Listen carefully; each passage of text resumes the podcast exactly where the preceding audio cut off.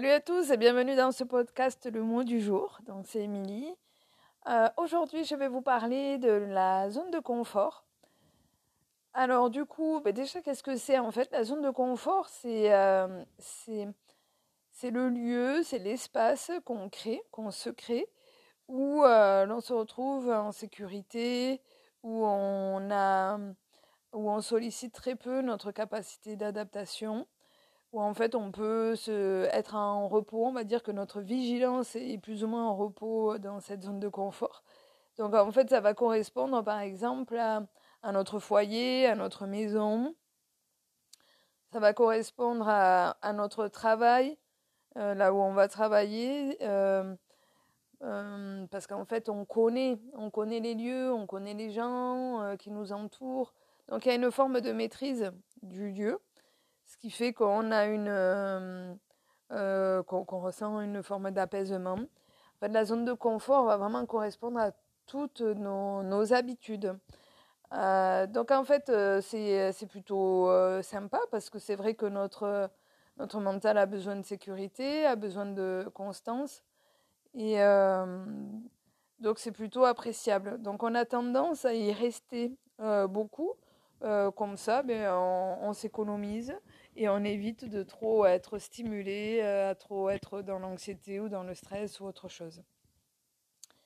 Alors l'inconvénient en fait de ce fonctionnement, d'y rester, c'est que, comme je vous disais tout à l'heure, on sollicite que très peu notre capacité d'adaptation. Et c'est dommage parce qu'en fait, quand il y a des événements qui nous arrivent, des choses qui nous bousculent ou autre, et du coup on a une marge d'adaptation qui est très fine et ça peut nous mettre en difficulté de nous adapter à des événements qu'on ne souhaite pas forcément, hein, des événements qui peuvent venir changer nos vies. Et c'est vrai que de faire cet exercice de sortir de sa zone de confort, ça va vraiment accroître notre capacité d'adaptation. Ça va vraiment renforcer notre estime de soi, notre amour-propre, notre confiance, parce qu'en fait, on va savoir qu'on est capable de s'adapter. Sortir de sa zone de confort, par exemple, ça peut être aller dans des lieux où on ne va jamais, faire des choses qu'on ne fait jamais, avoir des conversations, oser dire des choses à quelqu'un. C'est vraiment sortir en fait de ses habitudes. Donc en fait quand on fait cet exercice, du coup généralement on est assez on est un peu dans la peur, dans l'appréhension. Une fois que c'est fait, on est assez fier de nous, on est content, on se sent comme léger, comme vivant et on se sent fort parce qu'on s'est prouvé à soi-même que en fait on était capable de s'adapter. On était capable de renouveler, d'amener de la nouveauté dans notre vie sans forcément être déstabilisé profondément, quoi. Donc c'est vrai que moi je conseille souvent de faire cet exercice de sortie de zone de confort parce que ça renforce énormément notre amour-propre.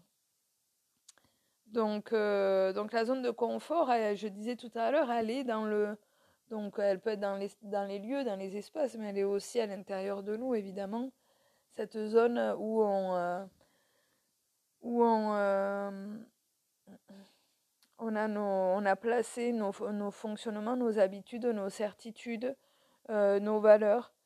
C'est-à-dire que retourner à l'intérieur de soi, retourner dans ses certitudes, retourner dans sa sécurité intérieure, oui, c'est notre zone de confort. Donc par exemple, quand on travaille sur soi, on sort un petit peu de sa zone de confort parce qu'on va aller, on arpente des chemins à l'intérieur de nous qui nous sont inconnus, qu'on n'a pas forcément envie d'aller voir, mais qui pour autant nous posent problème, par exemple, quand justement on ne va jamais les voir et du coup on ne règle jamais ou on ne règle pas les choses qui seraient bonnes de régler justement pour pouvoir être plus épanoui.